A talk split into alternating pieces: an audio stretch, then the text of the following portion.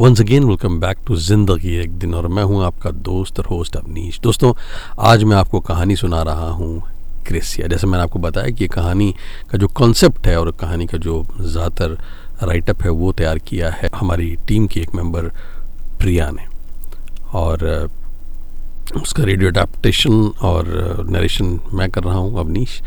और बाकी जितने कलाकार हैं, उन्होंने उसमें काफ़ी अच्छा योगदान दिया है और पैकेजिंग की है हमारे भास्कर जी ने। तो चलिए कहानी को आगे बढ़ाते हैं। ये इश्क नहीं आसान, बस इतना समझ लीजिए। ये इश्क नहीं आसान, बस इतना समझ लीजिए कि एक आग का दरिया है और डूब के जाना है। जी हाँ दोस्तों, जिगर मुरादाबादी साहब का लिखा ये शेर लगभग हर इश्क करने वाले ने अपने अपने अंदाज में ज़रूर दोहराया होगा, है ना? और हम सब जितने भी लोग हैं दोस्तों, ये मोहब्बत के कुछ किस्से तो बरसों से सुनते आ रहे हैं। चाहे फिर वो रोमियो जूलियट हो, लैला मजनू हो, या फिर हीर रांझा, इनकी प्रेम कहानियाँ अमर हैं। लेकिन पता नहीं क्यों, जब जब मैं इन कहानियों को सुनता हूँ तो मेरे दिल में अक्सर एक सवाल आता है। ये रोमियो जूलियट, लैला मजनू, हीर रांझा, ये सब एक दूसरे से बेमतहा मोहब्बत करते थे और अपनी मोहब्बत का इजहार भी करते थे। पर उनकी प्रेम कहानी का अंजाम वैसा नहीं था जैसा शायद वो चाहते थे। और एक दूसरे को पाने के लिए वो दुनिया से लड़े, झगड़े, पर फिर भी एक ना हो पाए और प्रेम की दुनिया में अमर हो गए। लेकिन दोस्तों, कुछ कहानियाँ हैं जो लोगों तक कभी पहुँचती ही नहीं। जहाँ मजनू ने प्रेम तो बेमतहा किया, पर कभी अपनी माशुका से कह ना पाया। या फिर यूँ कहिए कि कहा ही नहीं। मतलब प्यार में खुद तड़पता रहा, पर कभी दूसरे को खबर भी ना होने दी। ना इजहार, न उम्मीद, बस प्यार। बेमतहा प्यार। अब ऐसे प्यार को आप इस इश्क और मोहब्बत की दुनिया में क्या कहेंगे? बताइए बताइए बताइए। दोस्तों, न कहानी ही रांझा की है, न कहानी लैला मजनू की है, और ना ही शिरीन फरहाद की, क्योंकि ये कहानी है क्रिसिया की। मैंने अभी अभी कॉलेज में एडमिशन लिया ही था और अपने क्रिकेट ट्रायल्स के लिए क्रिकेट ग्राउंड की तरफ़ जा रहा था। वहीं क्रिकेट ग्राउंड के राइट तरफ़, जहाँ वो एक बड़ा सा पेड़ है ना चलते चलते मेरी नज़र उस पेड़ के नीचे पड़े एक बड़े से पत्थर पे पड़ी, जिस पर बड़ी सफ़ाई से कैलीग्राफी यू नो हाँ शायद कैलीग्राफी थी। उसमें लिखा था, क्रेसिया के R I S I Y A अब मेरे मन में एक सवाल उठा। ये आखिर क्या है? क्योंकि कॉलेज में कहीं भी, दीवार पर, पेड़ पर, डेस्क पर मतलब कहीं भी कुछ भी नहीं लिखा है। बिल्कुल साफ़ सपाट दीवारें थी। पर यहाँ पर लिखा और किसी ने उसको मिटाया भी नहीं। तो झट से मैंने वहीं खड़े एक सज्जन से पूछ लिया। वो असल में वहाँ की कैंटीन के ओनर हैं। मैंने उनसे पूछ लिया, वो मेरी बात सुने, मुस्कुराए और बोले, चलो कैंटीन पे चलो। चाय पिलाता हूँ और वहीं तुमको बताऊँगा। और कैंटीन की तरफ़ चलते चलते मुझसे बोले कि असल में बात काफ़ी पुरानी है। मैं उस साल कॉलेज में नया नया था। नहीं नहीं नहीं पढ़ने नहीं आया था। असल में मेरे फादर की जो है कैंटीन है। और मैंने उस साल कैंटीन में उनका हाथ बटाने के लिए ज्वाइन किया था। और उसी साल की एक कहानी है। ये कहते कहते वो कैंटीन की खिड़की से बाहर देखने लगे और बोले, वो वहाँ देख रहे हो, क्रिकेट ग्राउंड। कहानी वहीं से शुरू होती है। बात सात दिसंबर की है। हर साल इसी दिन कॉलेज में एनुअल क्रिकेट टूर्नामेंट होता है। और साथ ही साथ वो बोले कि इस तारीख को भुलाना मत। दोस्तों, मैंने भी हाँ में सर हिलाया और मैं और वो दोनों चाय की चुस्की लेने लगे। चाय की चुस्की लेते लेते वो फिर आगे बोले कि देखो, वैसे तो ये कहानी किसी तारीख की मोहताज नहीं है। मगर कॉलेज के इतिहास के पन्नों में ये तारीख बहुत ख़ास है। अचानक उन्होंने रुख बदला और मुँह से एक फ्लैशबैक म्यूज़िक जैसी एक ट्यून निकाली और बोले, लीजिए, यहाँ से शुरू होता है फ्लैशबैक वो वहाँ, वो देखो, वो जो बैटिंग कर रहा है, वो है हमारी ब्लू टीम यानी इस कॉलेज की ब्लू टीम और वो जो क्रीज पर खड़ा है, वो लड़का? वो है क्रिश हमारी कहानी का पहला किरदार। असल में आ, उसको अपनी टीम को जिताने के लिए इस आखिरी बॉल पर उसको सिक्स मारना पूरा स्टेडियम क्रिश क्रिश क्रिश की आवाज़ से गूंज उठा था। वहीं दूसरी ओर से बॉलर बॉल डालने के लिए रनअप पर दौड़ने लगा। क्रिकेट ग्राउंड पर एकदम सन्नाटा छा गया। क्रिश को इस मैच की इसी आखिरी बॉल पर सिक्स मारना था। तभी उसकी टीम जीत सकती थी। पर यह काम आसान नहीं था, क्योंकि विकेट के पीछे उस कॉलेज का सबसे बेहतरीन विकेट कीपर राघव खड़ा था। क्रिश की एक चूक और सब कुछ खत्म। क्रिश बिल्कुल उम्मीद छोड़ चुका था कि अब वो शायद ये मैच नहीं जीत पाएगा। हाँ तो आ, मैं आपको बता रहा था कि क्रिकेट फ़ील्ड पर काफ़ी शोर था और चारों तरफ़ से आवाज़ें आ रही थी। क्रिश क्रिश तभी बॉलर ने दौड़ना शुरू किया कमेंटेटर ने बोलना शुरू किया। मैच की आखिरी गेंद अब देखना है कि क्रिश इस पर सिक्स लगा सकते हैं कि नहीं।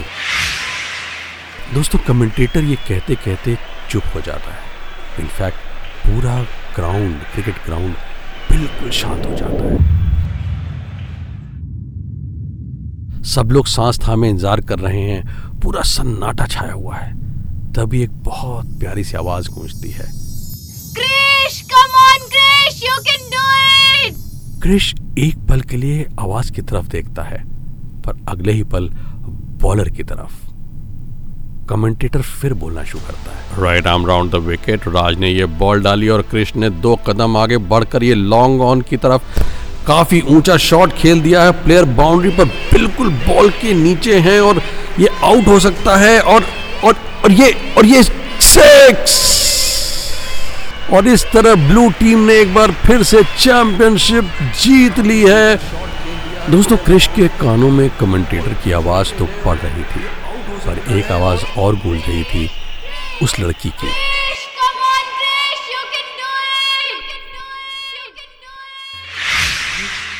तभी राघव ने बढ़कर क्रिश को गले लगाया और बधाई दी और बोला ज़्यादा खुश मत हो क्रिश ये बाजी तेरी थी अगली बाजी मेरी होगी।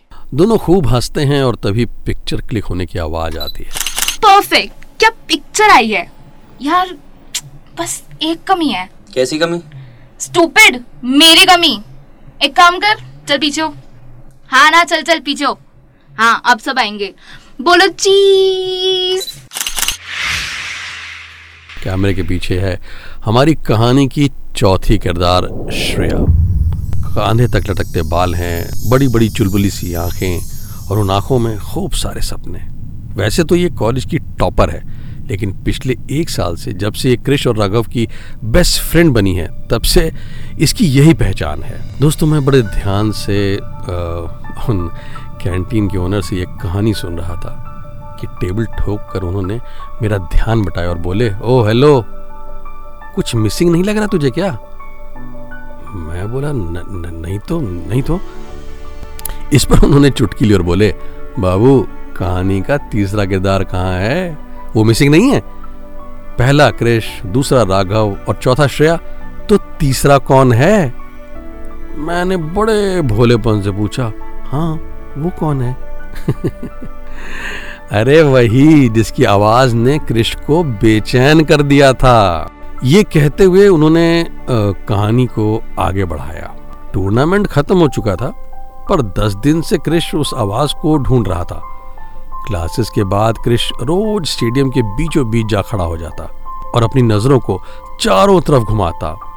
वो उस आवाज़ को शायद फिर सुनना चाहता था। उसने कई लोगों को अपना नाम चीयर करते हुए सुना है। लेकिन उस आवाज़ में एक भरोसे की खनक थी और एक विश्वास का ठहराव था, जिसकी वजह से क्रिश को लगा था कि उसने उस दिन का मैच उस आवाज़ की वजह से जीता था। असल में वो आखिरी बॉल पर खुद घबरा गया था, पर जैसे ही वो आवाज़ उसके कान में पड़ी, उसे एक नया विश्वास मिला और उसने पूरे ज़ोर से बॉल को हवा में उछाल दिया था। लेकिन वो थी कौन? ग्यारहवें दिन क्रिश फिर उस स्टेडियम से निराश वापस जा रहा था तभी एक आवाज़ आई। एक्सक्यूज मी ये आवाज़ बिल्कुल उसी आवाज़ से मेल खा रही थी जो मैच वाले दिन कृष्ण ने कई आवाजों की भीड़ में से अपने लिए ढूंढ ली थी। क्रिश एकदम से पीछे मुड़ा। सामने एक बेहद खूबसूरत सी लड़की कमर तक लंबे बाल प्यारी सी आँखें। क्रिश उसकी आँखों में खुद को देखना चाह रहा था लेकिन चश्मे ने ये होने नहीं दिया। और इसीलिए पिछले तीस सेकंड से चुपचाप खड़ा था। फिर वो आवाज़ बोली hi I am Siya from B L L B course actually उस दिन ना मैंने आपका गेम देखा था and that was amazing I mean the way you played it was amazing वैसे तो मैं क्रिकेट की कोई बड़ी फ़ैन हूँ नहीं. एक्चुअली उस दिन ना मैं अपनी फ्रेंड से एक शर्त हार गई थी इसलिए मुझे जो चीज़ नहीं पसंद मुझे वो देखना था। तो बट फिर भी मतलब मैं ये कह सकती हूँ कि आपने बहुत अच्छा खेला था। क्रिश कुछ सेकंड्स की चुप्पी के बाद हँसते हुए बोला hi I am Krish BBA course and thank you so much आप गेम देखने के लिए आए। It means a lot really आप थैंक यू सो मच अरे अरे एक सेकंड से हो सकता है मैंने फ्लू फ्लू में ज़्यादा बोल दिया हो बट सी मैं क्रिकेट नहीं देखती हूँ लेकिन आपका गेम सच में अच्छा था। अरे नो नो नो इनफैक्ट आपने तो सच बोला। एंड डोंट वरी मुझे बिल्कुल भी बुरा नहीं लगा। सच में। क्रिश और सिया बात कर ही रहे थे कि तभी श्रेया और राघव क्रिश को ढूंढते हुए स्टेडियम में आ गए। अरे क्रिश तू यहाँ है? चले अब। हाँ भाई चलना यार। कृष्ण ने बड़ी उत्सुकता से श्रेया और राघव को बुलाया और सिया से मिलाने लगा। ओके सो सिया ये मेरे best friends Shreya and Raghav. मेरे बैचमेट ही हैं बीबीए से। गाइस ये है Siya from BLLB hi Siya nice to meet you hello same here hello Siya Raghav. Hi एक second actually I know you उस दिन क्रिकेट स्टेडियम में आप भी थे ना? Oh yeah but we lost अरे नो नो सी ये ज़िंदगी ना बहुत बड़ी है और हमारे पास ना बहुत सारा टाइम है। हो सकता है पिछली बाजी क्रिस ने जीती हो बट अगली आप जीत सकते हो। अरे आप समझी नहीं। Yes maybe you right कि ये ज़िंदगी बहुत बड़ी है बट उस दिन हम एज ए टीम ज़रूर हारे थे। बट इंडिविजुअली मैं नहीं हारा था। आखिर क्रिश जो जीता था। राघव की ये बात मानो सिया के दिल को छू गई थी। वो कुछ पल के लिए खामोश थी और तभी श्रेया बोल पड़ी। ओके गाइस वेट हार जीत की बात ना बाद में कर लेना। आई थिंक अब हमें निकलना चाहिए क्योंकि कॉलेज बंद होने वाला है यार। चले। हाँ हाँ ठीक है यार। uh, श्रेया एक काम कर। uh, तुम और राघव जाओ। मैं थोड़ी देर में निकलूँगा। ओ okay bye bye Raghav. Siya कुछ देर तक राघव को जाते देख रही थी। ऐसा पहली बार हुआ था जब सिया किसी की बात पर खामोश हुई हो और उस समय की चुप्पी को तोड़ते हुए कृष्ण ने एकदम से सिया से पूछा मानो कुछ याद आ गया हो? सिया वैसे तुम रहती कहाँ हो? uh, नहीं मैं मैं लक्ष्मी नगर रहता हूँ। अगर तुम आसपास रहती होगी तो हम हम साथ में चल सकते हैं। हाँ नहीं एक्चुअली क्रिश मैं ना यहीं कॉलेज के पास ही पीजी में रहती हूँ। Oh oh okay okay okay okay. वैसे मुझे वहीं जाना है। तो हो सकता हो सके तो हम साथ में चल सकते हैं। अरे श्योर व्हाई नॉट दोस्तों मैं इस कहानी में इतना खो गया था कि ऐसा लग रहा था कि मैं वहीं पर हूँ उन सब के बीच। तभी आवाज़ आई एक चाय और हो जाए? ये सुनकर मैं वापस आया तो देखा मेरे अलावा वहाँ के सारे फ्रेशर्स कुर्सियाँ खींच खींच कर बैठ गए थे और बड़े ध्यान से कहानी सुन रहे थे। तो हमारे कैंटीन के ओनर साहब ने एक बार फिर से गला साफ़ किया और बताने लगे कि, जानते हो, ऐसा पहली बार हुआ था जब कृष्ण ने श्रेया और राघव को जल्दी बाय बोल दिया था और उनके बाद कॉलेज से निकला था। असल में हर बार, हर दिन वो लोग साथ ही कॉलेज आते थे और जाते थे। उस दिन कुछ अजीब हुआ था। कृष्ण ने ऐसा पहले कभी नहीं किया था। इसी पहली मुलाकात के बाद कृष्ण कुछ बदल सा गया था। रास्ते भर दोनों बीच बीच में एक दूसरे को देखते और फिर हंसने लगते। सिया एक चुलबुली लड़की थी। बीच बीच में खामोशी को तोड़ती वो हँसी। उसी ऑकवर्ड न बनाने के लिए कुछ न कुछ नई बातें करती रहती थी। लेकिन क्रिश सिर्फ़ उसे सुन रहा था। वो शायद चाहता था कि वो यूँ ही बोलती रहे और वो सुनता रहे। सिर्फ़ सुनता रहे। सफ़र छोटा था। सिया का पीजी आ गया और उसने क्रिश को बाय किया। लेकिन क्रिश कहाँ बाय बोलने वाला था? उसने एक प्यारी सी मुस्कान दी और मुड़ के चला गया। दोस्तों, शायद पहली बार क्रिश एक अजीब सी फीलिंग को एक्सपीरियंस कर रहा था, जो आज से पहले उसने कब भी फील नहीं किया था। इसीलिए वो शायद बेचैन था। घर पहुंचकर बिना कुछ खाए वो रूम में चला गया और खुद से बातें करने लगा। अपने मन में। क्या हो गया क्रिश क्या कर रहा है यार? वो गॉड ये कैसी अजीब सी फीलिंग है।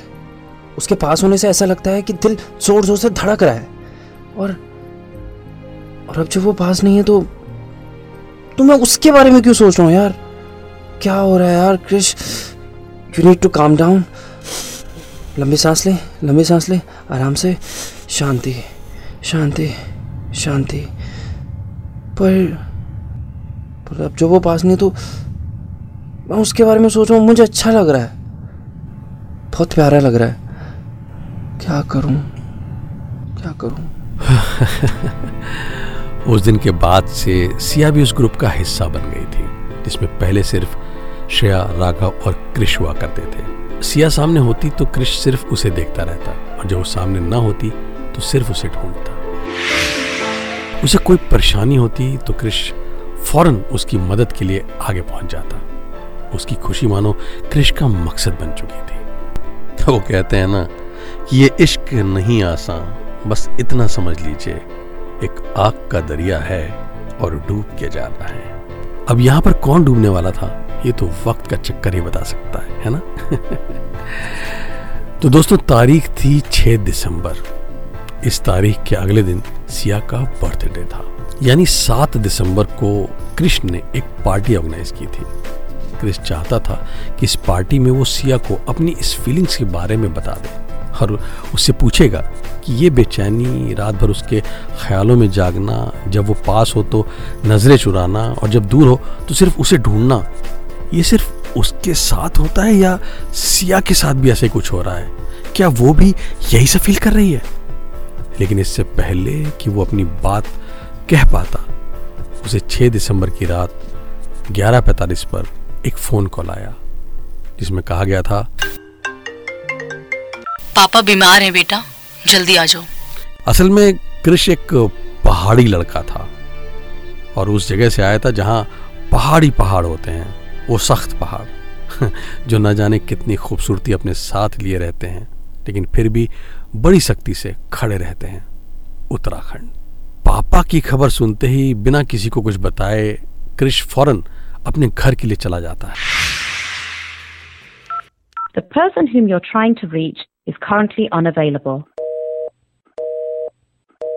श्रेया यार क्रिश को कॉल लगा क्या? नहीं यार पता नहीं उसका फ़ोन ही लग रहा है इतने टाइम से। राघव क्रिश को कॉल किया था? बात हुई क्या? यार मैं भी कब से ट्राई कर रहा हूँ उसको कॉल करना बट उसका कॉल ही नहीं लग रहा है। अच्छा रुको रुको। मैं एक बार फिर से ट्राई करती हूँ।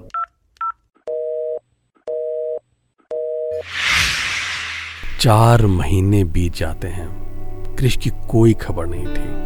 राघव, श्रेया, सिया, तीनों हर रोज उससे फ़ोन करते, लेकिन हर बार नेटवर्क की प्रॉब्लम बताकर फ़ोन कट हो जाता, या कई बार मिलता ही नहीं।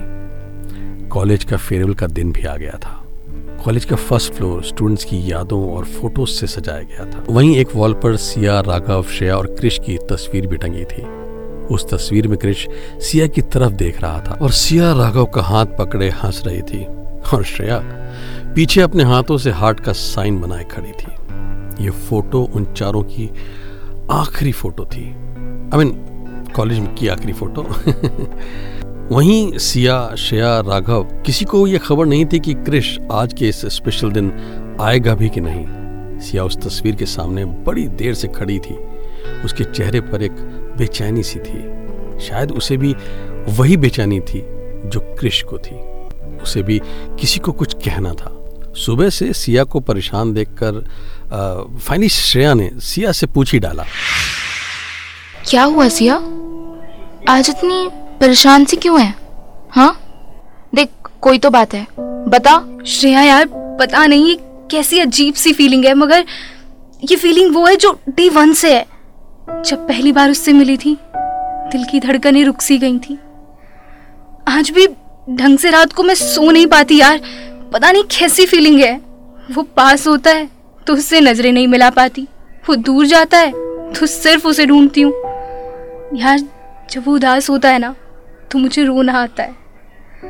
और जब वो मुस्कुराता है तो मैं हंसती हूँ। अब जब उससे दूर जा रही हूँ ना, यार तो बहुत डर लग रहा है। बताना ये कितनी अजीब फीलिंग है, है ना? ओह गॉड तू कितनी बुद्धू है। अबे पागल इससे ही तो प्यार कहते हैं। और ये परेशान होने की थोड़ी ये तो खुश होने की बात है। अरे एक सेकंड एक सेकंड एक सेकंड वैसे ये खुश नसीब है कौन? हाँ? श्रेया वो ये राघव। ये सुनते ही श्रेया सिया को खुशी से गले लगा लेती है। उस समय उस जगह पर दो आँखों से आँसू निकल रहे थे। एक सिया के, जिसका प्यार उसे शायद मिलने वाला था, और एक क्रिश का, जो पीछे खड़े होकर सारी बातें सुन चुका था। क्रिश अंदर ही अंदर रोने लगा। उसकी आँखें जैसे ही नम होने लगी, उसने आँखों पर चश्मा पहना, और जैसे ही श्रेया और रिया वहाँ से गए, उसने हिम्मत करके पार्टी हॉल की तरफ़ कदम बढ़ाया। वो आज ही उत्तराखंड से आया था। जैसे उसने अपना पहला कदम हॉल की तरफ़ बढ़ाया कि वो रुक गया और पीछे मुड़ा। उसकी हिम्मत नहीं हो रही थी कि वो वापस सिया को देख पाता, राघव से मिल पाता। कृष अभी अपनी उन आंसुओं को छुपाने की कोशिश कर ही रहा था कि किसी ने उसके कांधे पर हाथ रखा। कृष्ण ने घबरा के अपने आँसू पूछे और धीरे से मुड़ा। वहाँ सामने श्रेया खड़ी थी। क्रिश तू कहाँ था? और कैसा है? अरे कुछ बोलेगा? अरे श्रेया हाँ मैं ठीक हूँ। ये सब छोड़। तू बता कैसी है? मेरी छोड़। तू पहले ये बता कि तू चार महीनों से था कहाँ? इतने कॉल्स किए इतने मैसेज किए लेकिन कुछ भी नहीं। बिना बताए चार महीने के लिए गायब हो गया।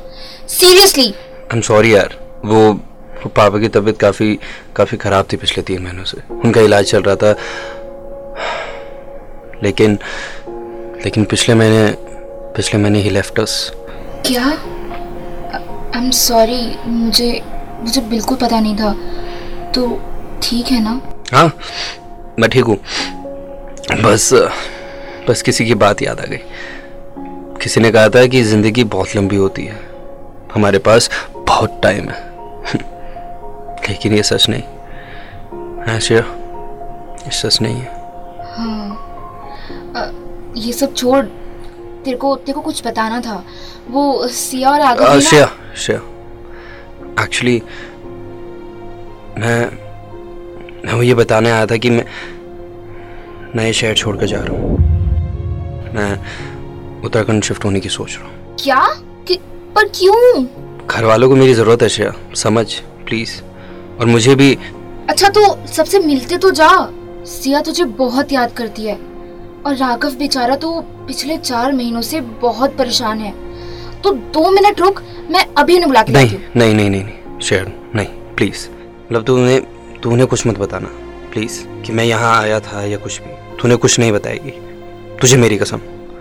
लेकिन सुन मैं तुझे ना मैं तुझे अपना नया नंबर दे रहा हूँ। तो बस मेरा एक छोटा सा काम कर दे प्लीज़ जब जब सिया किसी प्रॉब्लम में हूँ प्लीज़ मुझे फ़ोन करके फ़ोन करके बता दियो। मैं तुझसे हर रोज़ पूछता रहूँगा। तू बता दियो प्लीज़ मैं मतलब मैं तुझसे सिया और राघव के बारे में पूछता रहूँगा। कैसे हैं, क्या कर रहे हैं, क्या चल रहा है? वो अपनी ज़िंदगी की नई शुरुआत करने जा रहे बस जाते जाते उन्हें मेरी विशेष दे देना। कृष्ण ने अपने बैग से एक गुलाब का फूल निकाला और श्रेया को दे दिया। श्रेया को बाय बोलकर वो वहाँ से निकल गया। हाथ में गुलाब पकड़े श्रेया समझ ही नहीं पा रही थी। जो कृष्ण ने अभी अभी बोला था, वो क्या था? उसके बिना कुछ बताए, उसे कैसे पता कि सिया और राघव साथ हैं? अगर वो यहाँ पार्टी के लिए नहीं आया था तो ये गुलाब क्यों लाया था? श्रेया धीरे धीरे समझने लगी थी कि आखिर कुछ बात तो है जो वो बिना बोले चला गया। उस दिन के बाद से हर दिन क्रिश श्रेया को एक मैसेज ज़रूर करता, जिसमें लिखता, सिया ठीक है ना? दोनों खुश है ना? और श्रेया हर बार कहती हाँ ठीक है। कभी तो तू भी उनसे पूछ लिया कर। इस बात पर क्रिश हर बार बात को टाल देता। श्रेया समझ रही थी कि कुछ तो बात ज़रूर है। आखिर ऐसी भी क्या दोस्ती है? जहाँ इतनी फ़िक्र है, मगर खुद बात करने की हिम्मत नहीं। ये सिर्फ़ दोस्ती कैसे हो सकती है? लेकिन कृष्ण ने कभी खुलकर कुछ कहा भी नहीं। तो श्रेया किसी भी अंजाम तक कैसे पहुँचती? कृष्ण हमेशा श्रेया से वही दो सवाल पूछता, और श्रेया हर बार वही पिछली बार वाला जवाब दे देती। न कृष्ण ने कभी कुछ और आगे पूछा, न उसने कुछ और कहा। श्रेया और कृष्ण सिर्फ़ मैसेज पर बात करते।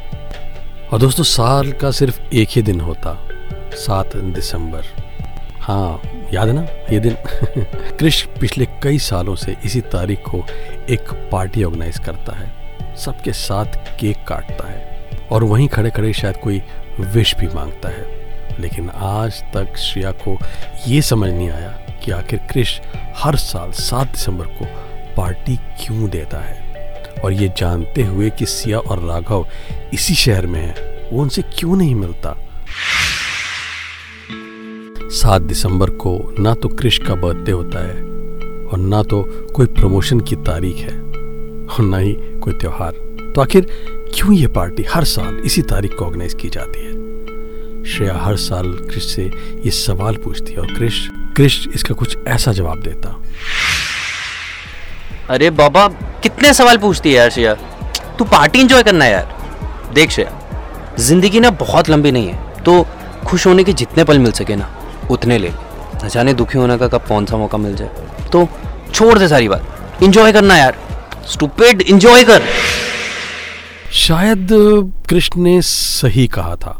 जब खुश होने का मौका मिले तो खुश हो लेना चाहिए। कब गम आपके पास आए, क्या पता। वो एक दिसंबर की शाम थी और श्रेया ऑफ़िस से अपने घर लौट रही थी कि तभी एक अनोन नंबर से उसके फ़ोन पे कॉल आया। श्रेया ने कॉल उठाया तो चुप सी हो गई। कॉल पर किसी ने बोला था जी राघव जी का एक्सीडेंट हुआ है सिटी हॉस्पिटल। श्रेया ने फ़ौरन गाड़ी हॉस्पिटल की तरफ़ घुमा दी और सिया के पास पहुँची। लेकिन जब तक वो वहाँ पहुँची काफ़ी देर हो चुकी थी। हॉस्पिटल पहुँचते ही श्रेया सिया को ढूँढने लगी। लेकिन सिया से पहले उसे डॉक्टर से ये खबर मिली कि ब्लीडिंग ज़्यादा होने की वजह से राघव को वो बचा नहीं पाए। श्रेया को अपने कानों पे विश्वास नहीं हो रहा था। उसने डॉक्टर से सिया के बारे में पूछा तो डॉक्टर श्रेया को एक स्पेशल वार्ड की तरफ़ ले गए।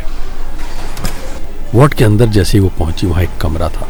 अक्सर फ़िल्मों में ऐसा कमरा श्रेया ने बहुत बार देखा था। किसी क्रिटिकल पेशेंट के लिए होता है। श्रेया चुपचाप डॉक्टर्स के पीछे चलती गई।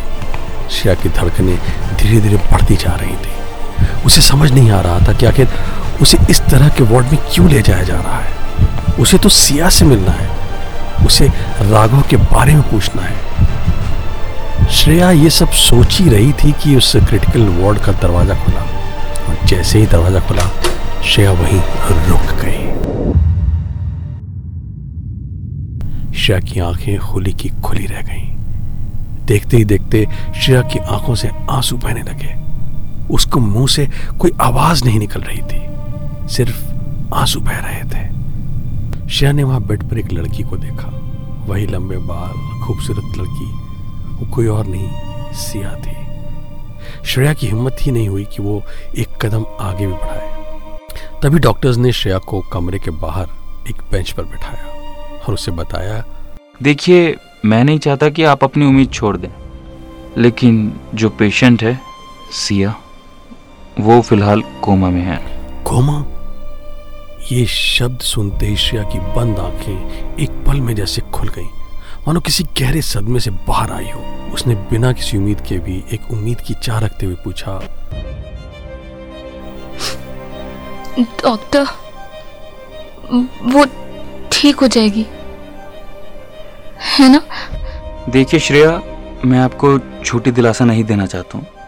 ऐसे केसेस में पेशेंट कभी कुछ दिनों में ही ठीक हो जाते हैं। कभी पूरा एक साल लग जाता है और कभी पूरी ज़िंदगी लग जाती है। तो हम कुछ कह नहीं सकते। ये सुनकर श्रेया वहीं चुपचाप खड़ी हो गई। ऐसा लग रहा था मानो सब कुछ खत्म हो चुका है। फिर न जाने उसे अचानक क्या सूझा? उसने अपना फ़ोन उठाया और किसी को कॉल लगाया। और कॉल पर सिर्फ़ इतना कहा सिया को तुम्हारी ज़रूरत है। और फ़ोन काट दिया। अगले दिन सुबह के चार बजे थे। श्रेया वहीं हॉस्पिटल में बेंच पर सो गई थी कि अचानक उसकी आँखें खुली और उसने सिया के रूम की तरफ़ देखा। वहाँ कोई एक आदमी खड़ा था। उस जगह थोड़ा अंधेरा था। वो साफ़ साफ़ देख नहीं पा रही थी कि आखिर वो कौन है। वो उठी और और उसका चेहरा देखने के लिए आगे बढ़ी। वहाँ सिया के बेड के पास कृष्ण अपनी आँखें बंद किए खड़ा था। उसकी आँखों से आँसू गिर रहे थे। आँसू गिरने का सिलसिला थम ही नहीं रहा था। वो मानो उन्हें रोकना भी नहीं चाहता था। श्रेया ने कृष्ण के कांधे पर अपना सर रखा। दोनों सिया को एक टक देखते जा रहे थे। तभी कृष्ण को महसूस हुआ कि किसी ने उसके सीधे हाथ को पकड़ा है। उसने अपनी नज़रें नीचे की और वहाँ देखा कि वहाँ एक लगभग पाँच छह साल की छोटी सी बच्ची ने उसका हाथ पकड़ रखा है। तभी श्रेया की नज़र उस बच्ची पर पड़ गई और बच्ची को देखते ही उसके मुँह से एक नाम निकला। कृष्णा? असल में सिया की एक बेटी भी थी। आखिरी बार सिया ने अपनी बेटी की तस्वीर श्रेया को तब भेजी थी जब वो दो साल की थी। श्रेया पहचान गई। ये वही बच्ची है। श्रेया के मुँह से ये नाम सुनकर कृष्ण थोड़ा हैरान सा था। उसे समझ नहीं आया कि आखिर ये बच्ची कौन है। तब उसने पलटकर श्रेया की तरफ़ देखा। श्रेया की आँखें बंद थीं उसकी आँखों से आँसू बह रहे थे। कृष्ण ने बच्ची को गोद में उठाया तभी वहाँ एक औरत आई। अरे कृष्णा बेटा आप लोग आप लोग सिया मैडम के दोस्त हो ना? आ, हाँ आपको आपको कैसे पता? आप कौन है? मैं सिया मैडम के घर में काम करती थी। जब मैं काम करती थी ना तो वो पूरा दिन आप लोगों की बातें करती रहती थी। एक एक दिन बहुत भारी था। रोज दिन बीत रहे थे। पाँच दिन बीत चुके थे इस एक्सीडेंट को। छह दिसंबर की रात थी जब श्रेया और कृष एक बार फिर सिया को देखने वार्ड पहुँचे। तो श्रेया ने कृष से कहा कल कुछ ऑर्गेनाइज कर रहा होगा है ना? सात दिसंबर है तो क, कितने बजे आना है? कृष समझ नहीं पा रहा था कि आखिर श्रेया एक सवाल कैसे पूछ सकती है। ये जानते हुए कि अभी वो किस सिचुएशन में है। उसने श्रेया की तरफ़ देखा और बिना कुछ बोले सर झुका लिया। तो इस पर श्रेया ने फिर बोला अरे जब तक वो ठीक थी तब तक उसकी सलामती की विशेष माँगता था। उसके हर बर्थडे पर आज वो इस हालत में है तो आज उसके लिए कोई विशेष नहीं मांगेगा? कृष ये सुनकर हैरान रह गया। आज तक जिस प्यार को उसने अपने दिल में सबसे छुपाकर समेट रखा था वो यूँ अचानक श्रेया उसके सामने बोल देगी उसे उम्मीद भी नहीं थी। उसने उसने बिना बात बढ़ाए सिर्फ़ इतना कहा हाँ कल कल शाम पाँच बजे आ जाना। श्रेया ने कृष का हाथ पकड़ा और पूछने लगी। तू अपनी पूरी ज़िंदगी ऐसे ही जिएगा उसकी यादों में हाँ? वो ठीक भी होगी या नहीं कि किसी को नहीं पता? तुझसे किसने कहा कि मैं उस उम्मीद में जी रहा हूँ? हाँ? कि एक दिन एक दिन वो मेरी होगी? या तुझे ऐसा क्यों लगता है कि अगर वो कल कल ठीक भी हो जाए तो मैं उसके साथ होना चाहूँगा? बता। अरे तो क्यों नहीं? तू उससे प्यार करता है, कृष। कितना छुपाएगा? छुपाया नहीं है श्रेया। बस किसी को बताना नहीं है यार। इसलिए नहीं कि किसी से डरता हूँ, बल्कि इसलिए कि उसे खोने से डरता था। और जो चीज़ जो चीज़ सिर्फ़ उसे बतानी चाहिए, वो मैं दुनिया भर में क्यों बताऊँ? श्रेया वो प्यार सिर्फ़ मेरा है। उसे समझने का, उसे जानने का हक किसी को भी नहीं है। सिर्फ़ मुझे। अगर मैंने कभी उसके लिए एक उम्मीद की भी है तो सिर्फ़ इतनी की है कि वो हमेशा खुश रहे। और आज आज तो उसने मुझे खुशी का मौका दिया। एक उम्मीद दी है। कृष्णा। हाँ श्रेया हाँ कृष्णा। मेरी ज़िंदगी की उम्मीद। मुझे लगता था मेरा प्यार सच्चा ही नहीं है। शायद शायद इसीलिए मेरे दिल की बात उस तक आज तक नहीं पहुँची। मगर मगर अब जब कृष्णा है तो कृष्णा है तो ऐसा लगता है वो मेरे साथ है। मैं मैं अकेला नहीं हूँ श्रेया। मेरी सिया हमेशा मेरे साथ है। तू उससे इतना प्यार करता है? पता नहीं श्रेया लेकिन ये सिर्फ़ प्यार नहीं हो सकता। प्यार में उम्मीद सपने और साथ ही सब चाहिए होते हैं। लेकिन जो मैं सिया के लिए फील करता हूँ ना उसके लिए बस मैं ही काफ़ी श्रेया और क्रिश दोनों वहीं सिया के पास खड़े होते हैं। रात काफ़ी हो चुकी है। तभी श्रेया क्रिश की आँखों में देखते हुए क्रिश का लेफ़्ट हैंड पकड़ती है और क्रिश चौंक जाता है। श्रेया मुस्कुराकर उसका हाथ पलटती है और घड़ी की तरफ़ इशारा करती है। घड़ी की दोनों सुइयाँ बारह पर आ चुकी थी। दोनों एक साथ सिया की तरफ़ देखते हैं और भरी आँखों से बोलते हैं हैप्पी बर्थडे सिया तभी क्रिश की नज़र सिया की आँखों से निकलते आँसू पर चले जाते हैं। क्या क्या सिया ने सुन लिया? क्या सिया ने?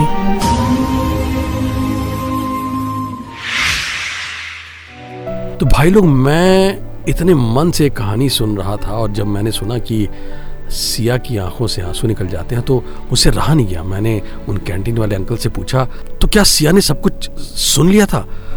जैसे ही मैंने पूछा तो मैंने देखा कि वो कैंटीन वाले अंकल वहाँ से उठ के चल दिए थे और जाते जाते वो बोले, वो क्रिस से पूछो? मैंने फिर पूछा, सर, वो पत्थर पे क्रिस्या किसने लिखा था?